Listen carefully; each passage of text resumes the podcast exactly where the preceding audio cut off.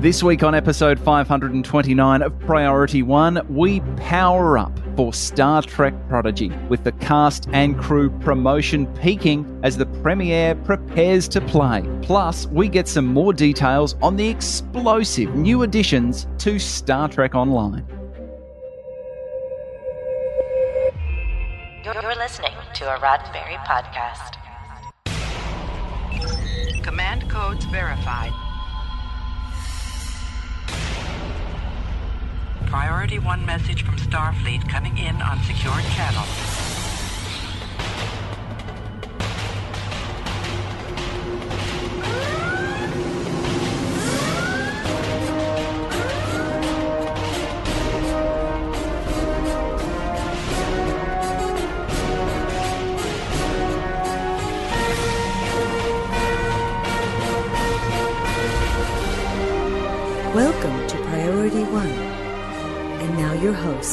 Hello, Captains. You're listening to episode 529 of Priority One, a Roddenberry Star Trek podcast, your weekly recap and review of all the major news happening in the Star Trek multiverse. This episode was recorded on Tuesday, October 26th, and available for download or streaming on Friday, October 29th at PriorityOnePodcast.com. I'm Elio. And I'm Roscoe. Well, unfortunately, Kat had to take the week off, but she'll be joining me on Saturday when we play Star Trek Online with a very special guest, Noah Averbach-Kaz, who you know as the Andorian on Star Trek Discovery Season 3. So we're really excited for that. He'll be joining us on Saturday afternoon. Be sure to follow our social media channels for the announcement. And if you're listening to this podcast and want to catch that, we'll be sure to include some highlights on our next episode, or you'll find it online at our YouTube channel. That is so exciting. I'm sorry I can't make that, but uh, that is so exciting. Yeah, I'm thrilled. I'm thrilled to have him on the show. He has been live streaming his playthroughs of Star Trek Online. Uh, I had the opportunity of chatting with him a little bit at the Sci Fi Summit in New Jersey uh, about a month or so ago. And uh, he,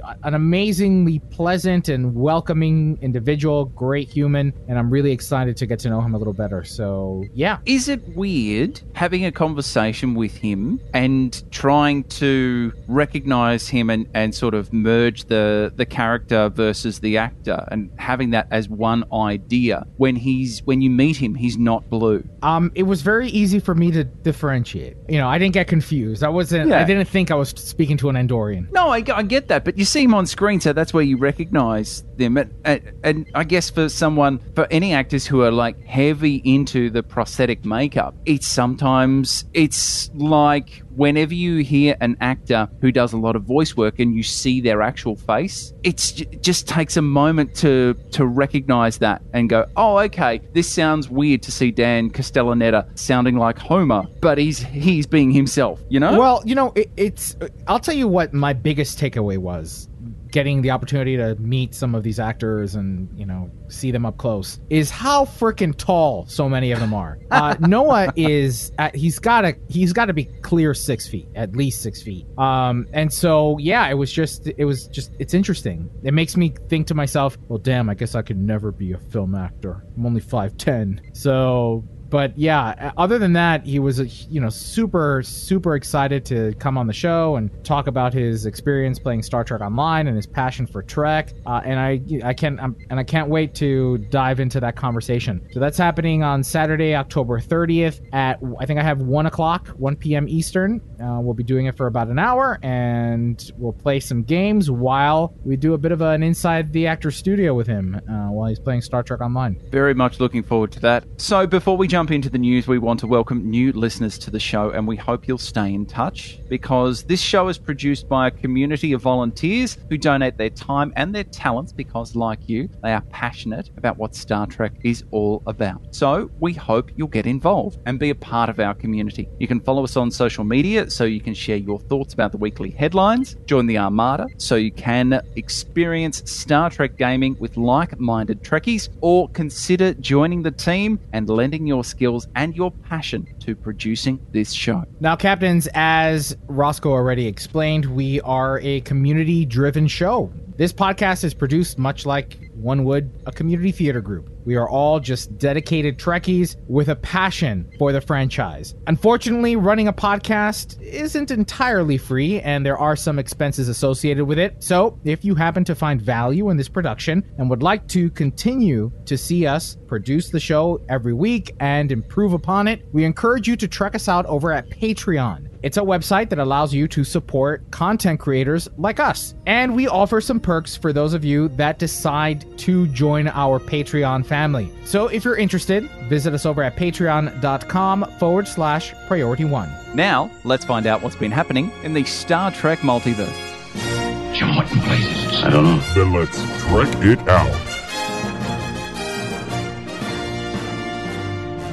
This week, the Star Trek universe welcomes a brand new adventure to our screens, with Star Trek Prodigy to make its debut on Paramount Plus on October 28th. A few sneak peeks have been filtering through, with Prodigy teasers tempting new fans during NFL Sunday football. In the first clip, Dal can be seen making his escape from the mining facility in dramatic fashion. In the second clip, we are treated to the Protostar powering up with characters Dal and Rok-Tahk, finally being able to converse thanks to the Universal Translator. Both scenes are fun and exciting, with the standout being the effort that has gone into the musical score, which helps it feel very much at home in the Star Trek universe. The folks over at Gizmodo felt that that tiny moment highlighted something special about the Star Trek franchise the ability for everyone to communicate freely, as well as not judging a book by its hulky, rock encrusted cover. The Prodigy executive producers and co creators Kevin and Dan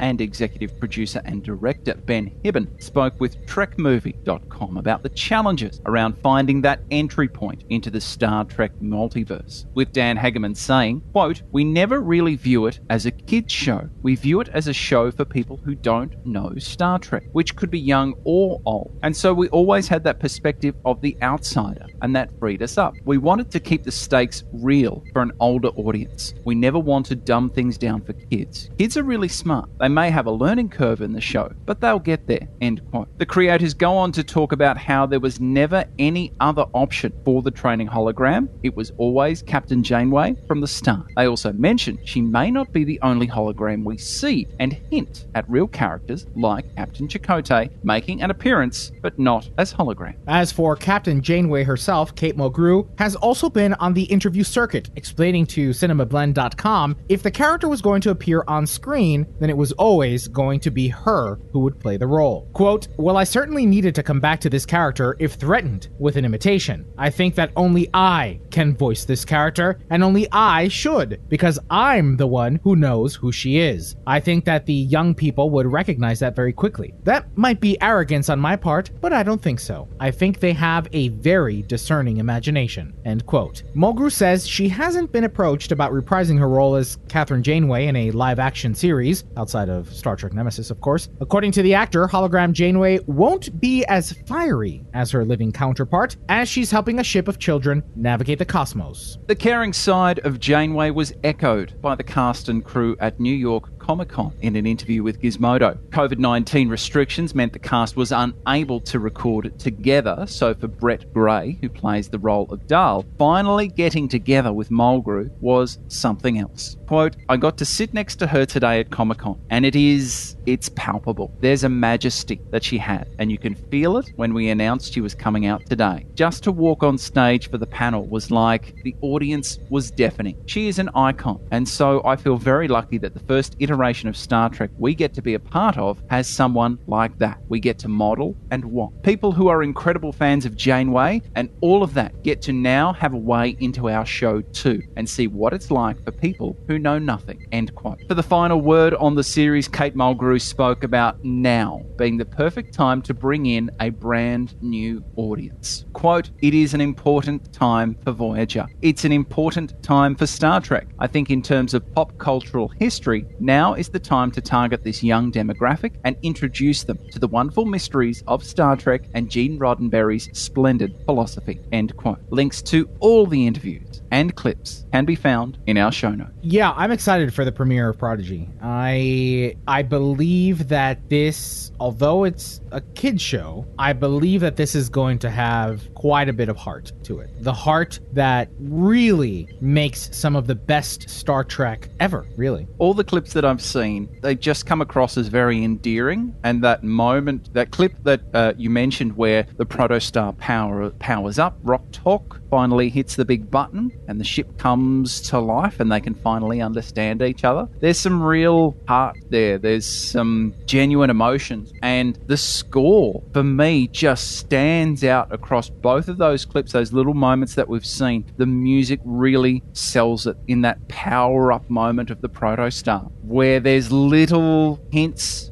to the Voyager theme, but it's still its own it's its own creation and, and it's its own thing. Mm-hmm. So it starts with Voyager, but then it builds off into something else, but it still feels very much like Star Trek and it, it genuinely gave me goosebumps. I love a good power up noise and and score. And this this really delivered. So I'm I'm really and hoping for something special and I think we're gonna get it. It's it's a it's the right time for something like this. Yeah, George in the chat brings up shows like Clone Wars, right, which was a kid show, but has had a, f- a following throughout the ages, right? Through you know, no matter how old you are, uh, people have been enjoying Clone Wars, uh, and then the, the latest series that came out on on Disney Plus that follows that, like is after Clone Wars, the the The Bad Batch. the, the Bad Batch, right? mm-hmm. So there's definitely a space to make animated shows that are geared for something like Nickelodeon or for children while still being able to entertain parents, right? It's not, you know, it's it doesn't necessarily always have to be little Einstein or whatever, you know, cartoons it is that, that infants watch. Um, so I'm excited for this. I, I believe that from what we've seen, the goal is to give it heart, and I like that. Mm, yeah, it's they've put a lot of. They started off in a very good place with the, the central idea, and then have built off of that. So the showrunners also mentioned in one of the interviews that they start with Voyager as sort of their touchstone. That's one of their their entry points and their reference points. But there are a lot of other Star Trek properties that they will touch on. So there's a lot of other TV series that they will draw from. So it may not be just Voyager that is referenced. It's it could be one of those Mike McMahan things where Mike suggested that in order to prepare for Lower Decks, you simply watch all of Star Trek. So might have to do that again. Might have to do a bit of a rewatch between now and and then if you can squeeze it in. Good luck.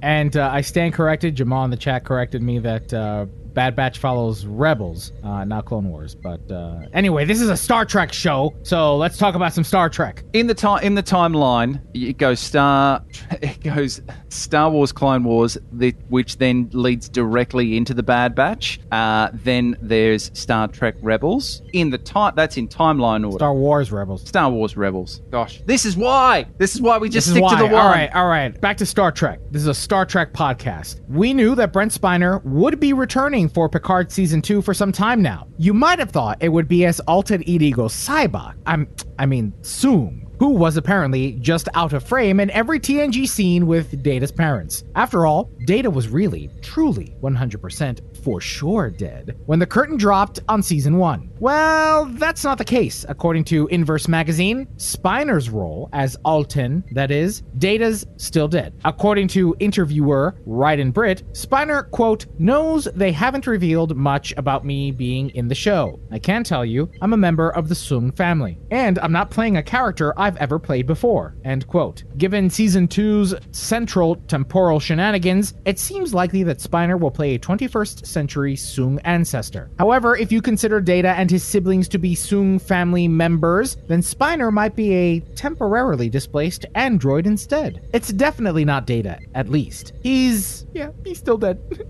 I like the idea that Brent Spiner could be just messing with us lightly because he may have done that in the past. And he said, I can tell you I'm a member of the Sung family and I'm not playing a character I've ever played before. So, end of season one of Picard, they were talking about the Golem and Altan getting into the Golem because, you know, he's getting on. And then, the, of course, they put uh, Captain Picard into the Golem. Oh, yeah, by the way, spoilers. Um, so, could they have made another Golem? He finally got around to getting that second Golem done, pops himself into the Golem, so he's a different version of Altan Inigo Soong. He's an alternate Altan Inigo Soong. I have no idea. I, you know what? Have fun. Have fun speculating about season two of Picard because I'm more excited for Prodigy than I am for Picard. Right now, I- right now, because Nah, Prodigy's even- here. No, it's not even that, Picard man. is It's not even oh, that. It's- soon, later. just a, just a few moments ago we were talking about heart right the the that exciting adventure that also Hmm. explores humanity and the you know uh, concepts of morality and Yeah. you know does its best to shine a mirror on current events um, while still being entertaining i didn't feel that in season one of picard and yeah i walked away going eh, eh nah Okay. So yeah, you, okay. I, under, I understand. I understand. You've got you've got faith of the heart, knowing I lack faith of the heart. I lack will faith take of the me. heart for. Uh, you've got Star faith Trek. to believe that you can do anything. I know. You've I got don't have that kind of faith. I have the none, soul. none of those things. None of those things. No one's going to bend or break you. You can I reach have been any broken. star. I've got faith, faith of the heart. I Glad I went there. Moving on. The third season of The Movies That Made Us has dropped on Netflix, and its creator, Brian Volk Weiss from the Nacelle Company, spoke with comicbook.com about the possibility of a superhero focused future episode as well as some tasty Trek nuggets. You might be thinking the ideal movies to cover in this documentary style would be 1989's Batman or Christopher Reeve's first Superman movie. According to Volk Weiss, he actually would go a little more modern and cover 2008's Iron Man. Quote, it would be Iron Man because Iron Man is the most important because if Iron Man had failed, nothing else would have happened. And also, I like that story of not just seeing a movie come together, but a universe come together. End quote. As for those Trek nuggets, surely for the Nacelle Company, a film like Wrath of Khan would be on their sensors for a future episode. volkweiss confirms there was discussion, but in the end it came down to covering all four quadrants of storytelling. Quote, but usually we want four quadrant movies. And what that means is, for anyone who doesn't know, it's young people, old people, men, women, everybody. And that's what we try to do. And also multi generational. My generation grew up with Home Alone, and the two generations afterward, including my children, they like Home Alone as much as I do, if not more. So that's what we try to do. End quote. So no real word on Wrath of Khan in the future, but you never quite know. Well, while we're on the topic of the Nacelle Company, last week we covered their upcoming documentary on the History Channel titled The Center Seat. And although we did not yet know the release date as of last week, well, we know it now. It's set to premiere on November 5th, 2021. Well, captains, that's all the news we have to trek out this week. Now, let's find out what's been happening in the world of Star Trek gaming. Welcome aboard, Captain.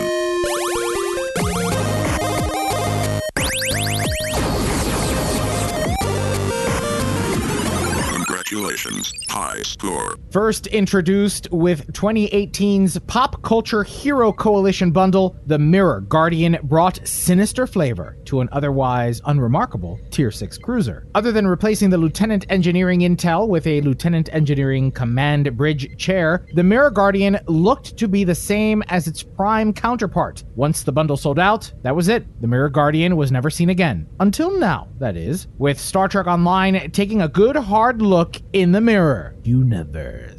It's the perfect time for this one and done vessel to stage its comeback. Rather than setting course for the Phoenix Prize Pack or Mudd's Market, Cryptic was all set to sell the Mirror Guardian cruiser for the standard 3000 Zen in the Zen store instead. As part of the re release, the Prime and Mirror Guardian models were remastered to the current level of fidelity, like we've seen for a good number of ships by now. Players who already own the Mirror Guardian will receive these updates for free. Just ready your cruiser, visit the ship customization interface, and apply a preset. Both Type 1 and Type 2 hull models will be available, along with the legendary Federation Starship materials. Now, normally we'd remind you to track out the link in our show notes at this point, but we won't because you can't. On October 25, Cryptic tweeted that, quote, the release of the Mirror Guardian in the Zen store has been delayed until December on all platforms, end quote. And they're, quote, taking down the blog and any past references to it, end quote. We can only guess what kind of skullduggery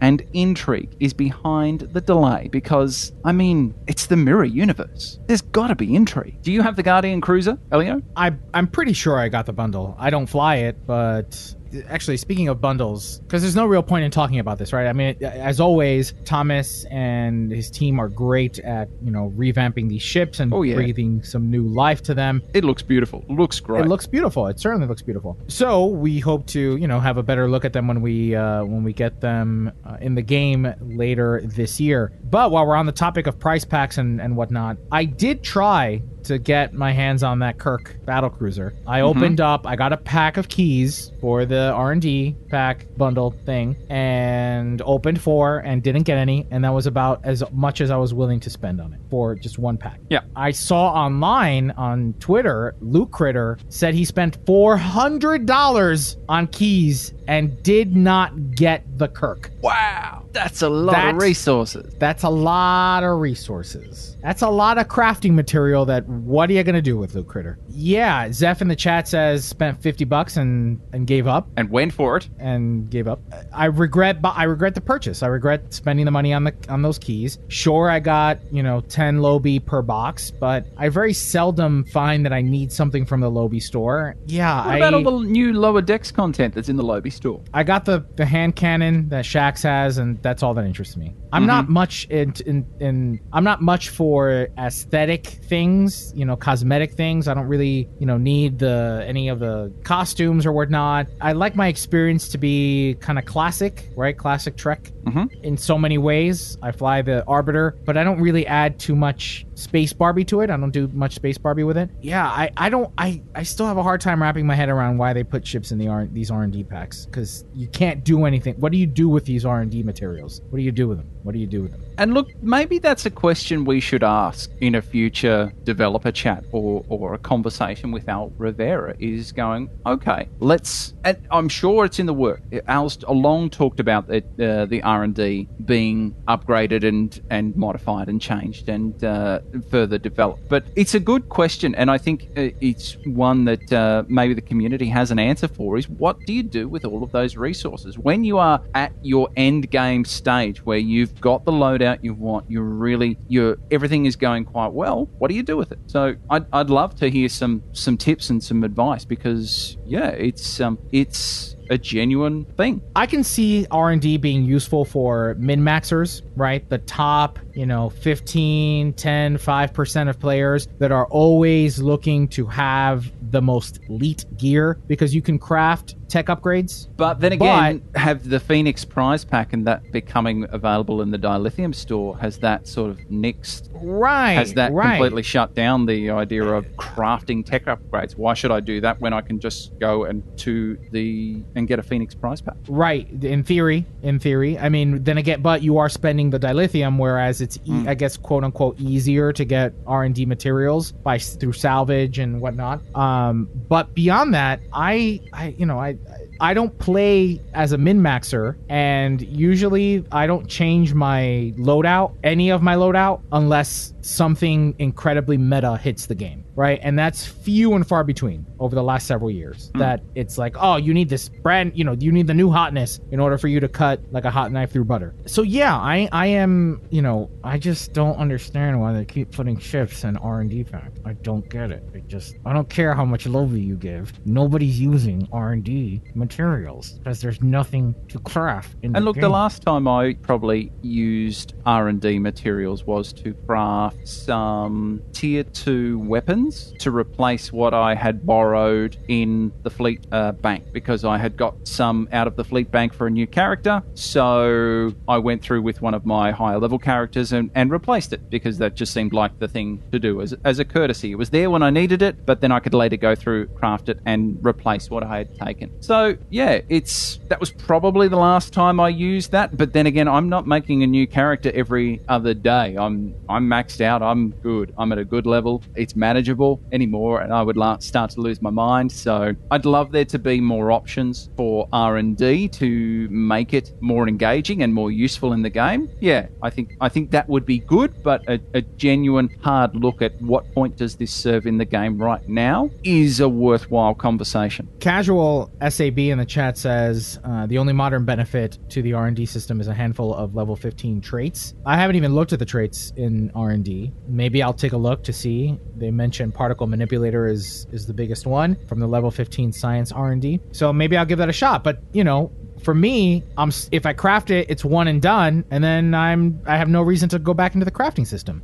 So you know, there's uh, as I, I take breaks from I, I take a lot of breaks from the game, right? And then I feel like I miss it, and I want to go in and I want to play it. And then once I go in and I you know start playing it again, I realize how heavy the game is. Like it's just heavy you know, between space reputation traits, which also haven't been touched in forever. We haven't had a new uh, reputation trait in ages. You know, all these traits, all these things. It's you know, it's it. I, it must not be easy being a new player into Star Trek Online. It, it can't. I can't imagine it being a, an easy endeavor.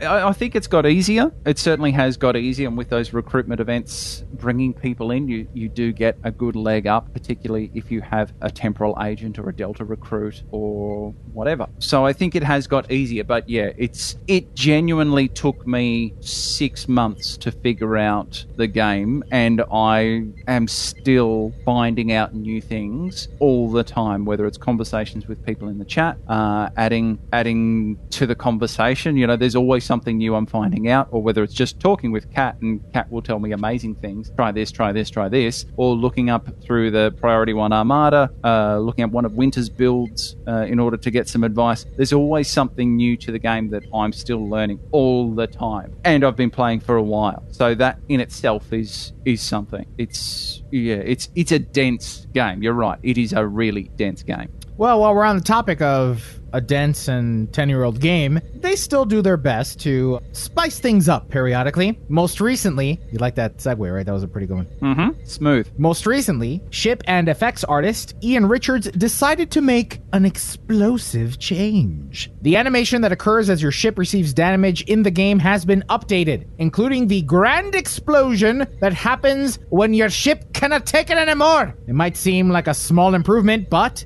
boy, is it glorious. I watched the before and after video and the work that they have done on just adding to the damage that your ship takes, little explosions as things don't go well. It's not really until you see what came before and com- that comparison, look at how much work that they've done in improving it. It's you realize, oh, that that explosion was kind of straightforward. It wasn't bad, but it was it was of its time, and the work that's gone into it really just makes it sing and adds to that extra level of realism. Like these little moments where the ship's pieces slowly disintegrate as opposed to just vanishing off the screen. Fantastic. They look so good. I remember ages ago we talked about the the ship damage animation and how like oh what if it how cool would it be if you know you had a hole right through your hole right something started you know something blasted through the the center of your hole Mm-hmm. and this is much closer to that this really helps with the immersive experience of a Star Trek space battle and coupled with the lighting upgrade that just to this still it's been what four years since the lighting upgrade? You know maybe three or four years. And it still impresses me in how they manage to facelift the game in this way in this capacity. I mean the final explosion where there's that ring that comes out and you know it's it, it almost looks like a little mini black hole kind of thing. Uh it's just it was stunning. The lighting is stunning. The whole thing is just stunning. And i i can't wait to actually see my ship. I'm gonna go in and just explode my ship i'm just gonna go in and i'm gonna go into a patrol not gonna activate anything i'll go into the malon or something like that one of the malon patrols and let them blow me up That's the latest in gaming news. Now, let's head on screen for the series premiere of Star Trek Prodigy. On screen. computer set star trek prodigy lost and found on screen Everyone, hold on!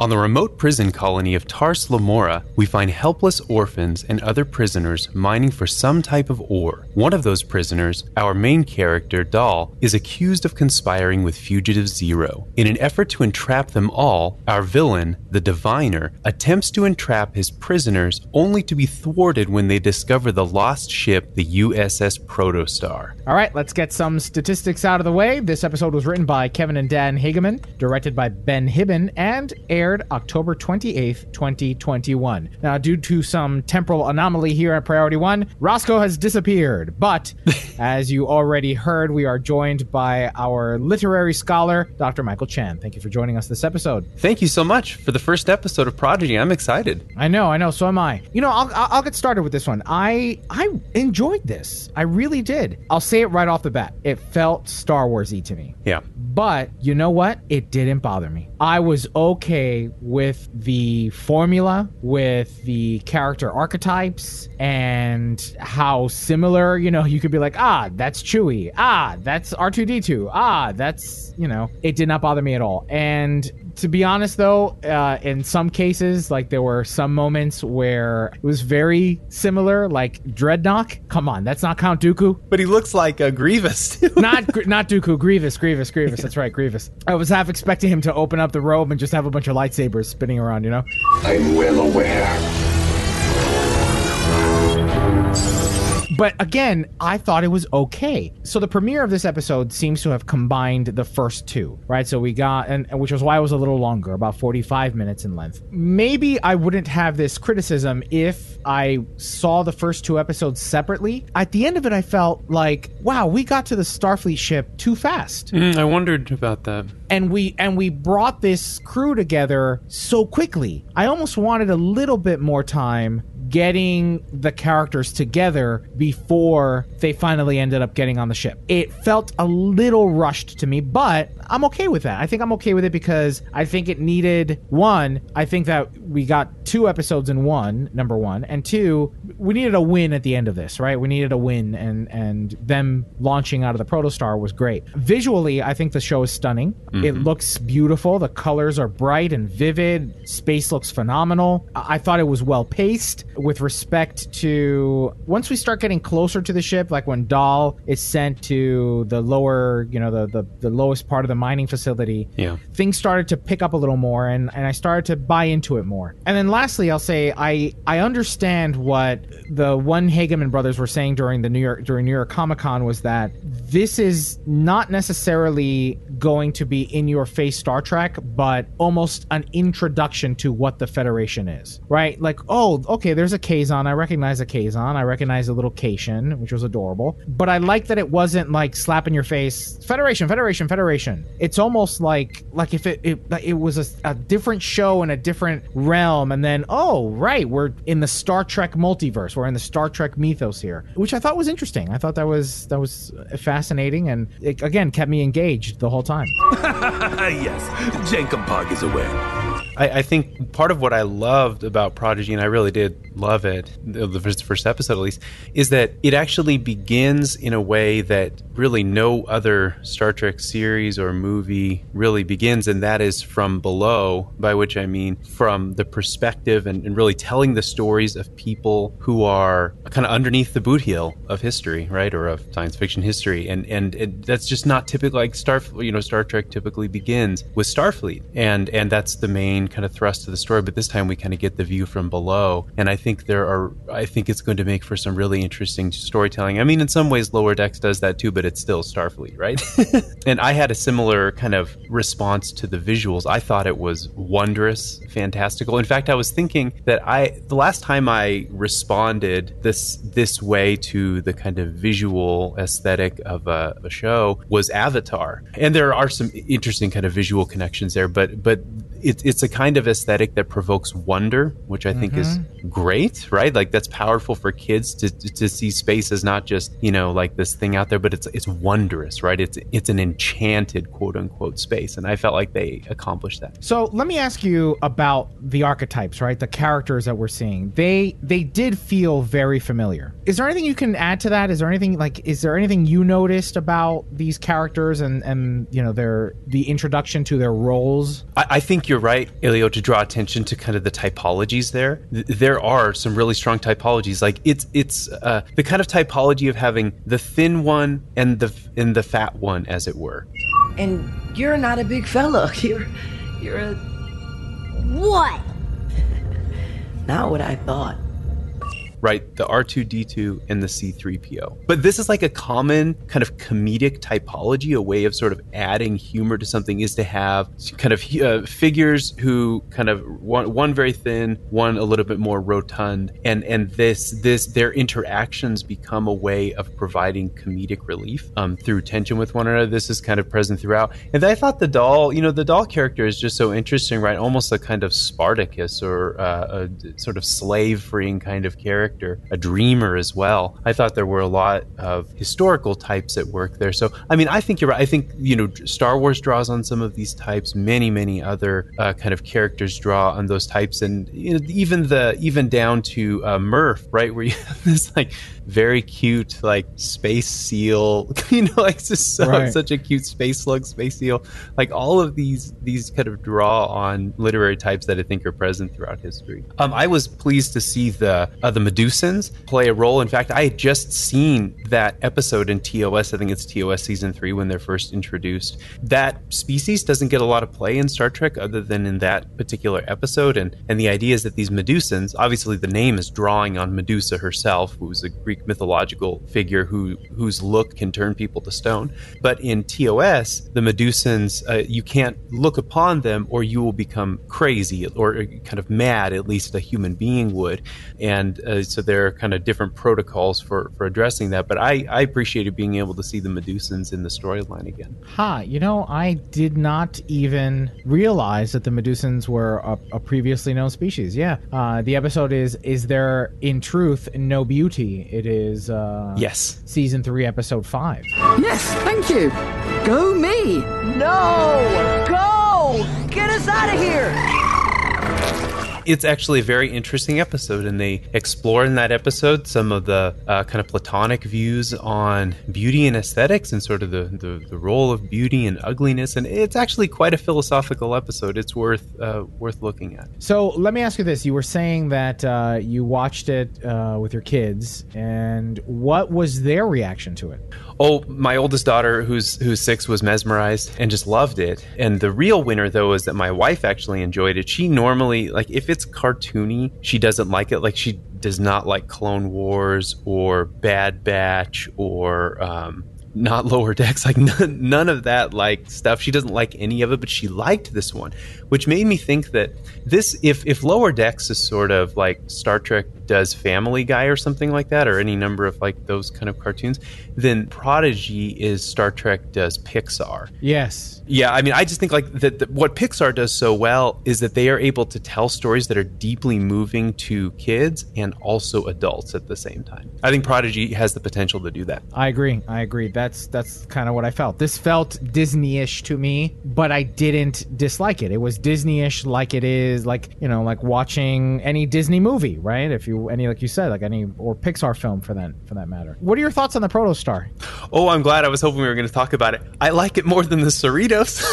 yes, I do too. I do too. I do too. I do like it more than the Cerritos. I it pained me to watch it grinding on the floor on the like, as it was falling off the cliff. I was like, ah, ooh, the hole, ooh, stop, oh, the scratches, the scratches on the hole. It's too beautiful to scratch. And then the scene where you know finally the phasers start kicking in, and it was just I was like, yeah, you know, I was kind of riding along with them. Let me ask you this: was was your daughter watching Star Trek with you before, or was she never into it and now is like, oh, I want more, I want more?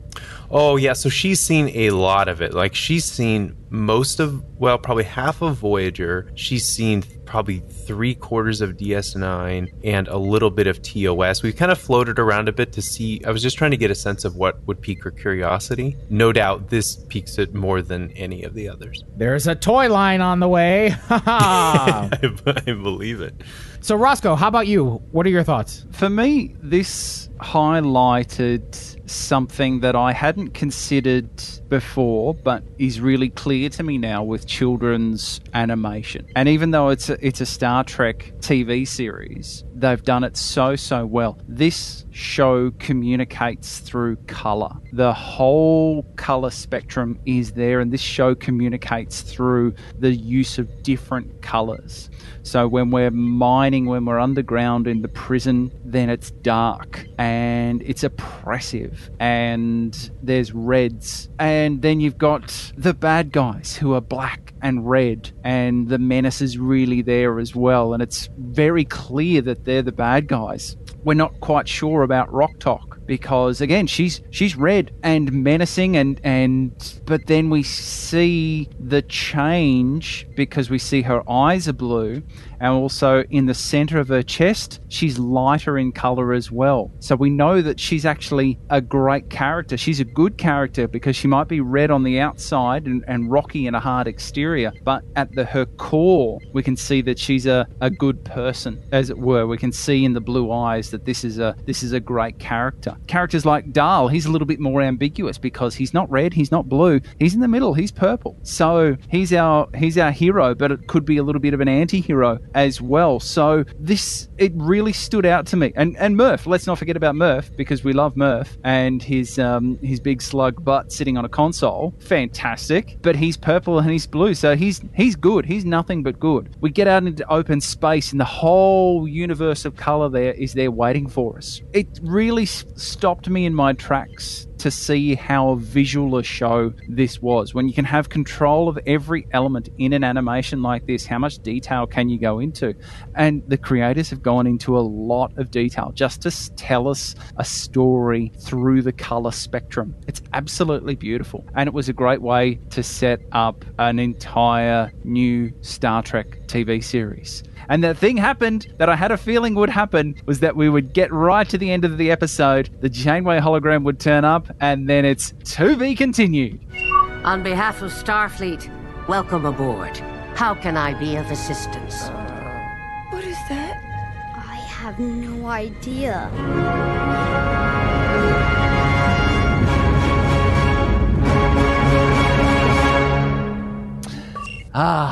Never mind. Well, I think that's a pretty good place to end our first review of Star Trek Prodigy. We are excited to go on this adventure with you all. Be sure to use our affiliate link if you have not already signed up for Paramount Plus and have been on the fence. That affiliate link will be in our show notes. Dr. Chan, Michael, thank you so very much for being a part of this episode, and we will see you back here for another one. Thanks for the invitation. Now, let's open hailing frequencies and see what's incoming. Message coming in, sir. Hailing frequencies. Open. See, we are getting to know each other. Well, Captains, hailing frequencies are now open and we're ready to receive all of your incoming messages.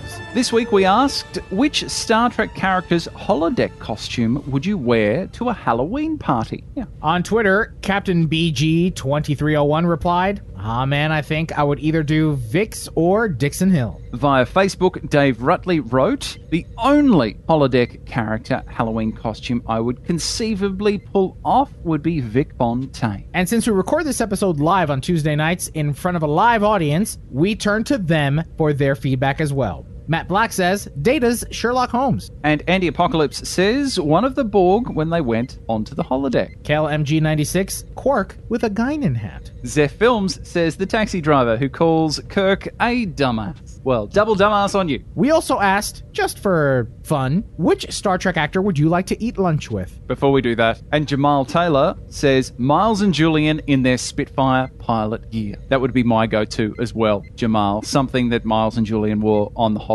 possibly Battle of Thermopylae. You two should arrange the next time you're in the States, Roscoe. Mm-hmm. You, t- two of you should arrange uh, Happy to do that. to do a, a Miles and Julian. But that wraps up episode 529 of Priority One, a Roddenberry Star Trek podcast. However, there are more great shows available to you on the Roddenberry Podcast Network. Just visit podcasts.roddenberry.com for a complete list. Then be sure to subscribe to them all and share them with your friends. But we can't forget to send a special thanks to some of our Patreon supporters like David K. Rutley, Peter Archibald, and Gerald Bosch. Captains, it's important to us that you get your voice heard, and we encourage you to participate in our conversations. Leave us a comment or a voicemail via our website at priorityonepodcast.com. You can also check us out on our Facebook page at facebook.com forward slash priority one podcast, or find us on Twitter and Instagram at priority one pod. And if you're still craving more, be sure to spend time with Winters, Anthony, Thomas, Gray, Cat, plus the rest of the Priority One Armada. Saturday nights, the Armada broadcasts live to review the latest news from Star Trek Online and the Armada community, including spotlighting some of the amazing members. With regular giveaways, there is something for all Star Trek Online players, whether you are new or a veteran. Follow us on all our social media accounts for broadcast times. If you'd like to join the Armada, visit PriorityOneArmada.com. And Elio, don't forget this Saturday, the amazing gaming event that you and Kat are involved in as well. That's right. This episode of Priority One is brought to you by our patrons through patreon.com. Captains, we understand that we're not quite back to normal yet, so we are humbled by the continued support of our patrons who find enough value in the content that we produce that they decide to contribute to this show. Find out more and how you can support the show by visiting priorityonepodcast.com forward slash priority one. And don't forget to tune into Priority One Productions' Guard Frequency podcast at guardfrequency.com. Each episode, The Guard will take you inside the universe of your favorite space sims, including a tabletop adventure played out by your hosts. And Heroes Rise brings you up to date with the world of Dungeons and Dragons. Learn all about the latest publications, tools, tips, tricks, and traps in less time than it takes to skin a wyvern. Head over to heroesrisepodcast.com to discover their secrets. Thanks to our audio editors, this week intro and closing were edited by William. Track It Out by Alex. Gaming by Gray. And On Screen by Roscoe. Thanks to our producer Jake and associate producers Shane and Thomas. Together they help us organize and write up our summary of the weekly headlines from the Star Trek multiverse. Thanks to our graphic artist Alejandro, with support from Jason of the Priority One Armada. Thanks to our social media managers, Sarah and James. Thanks to the composer of our theme music, Chris Watts. But most importantly, a big thanks to you, the Star Trek community, our listeners, because without your ongoing support, none of this would be possible. Enemy ship on sensors. Red alert. Ready weapons. Engage.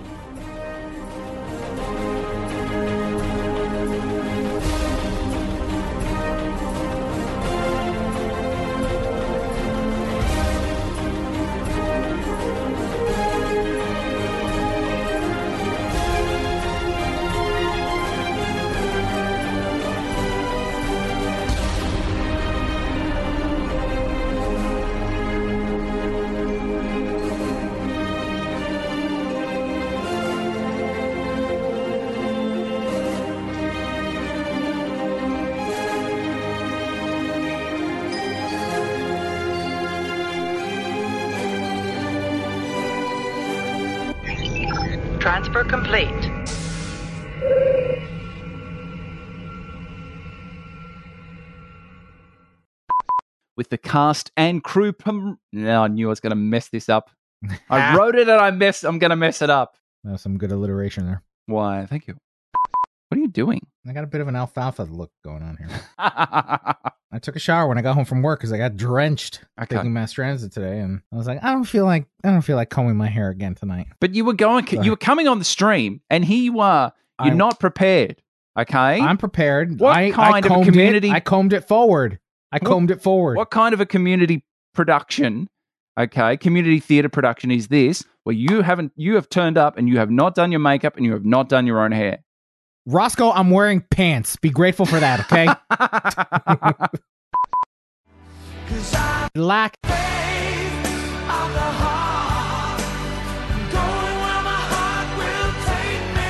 Don't have. Have none, none of those things. None of those things.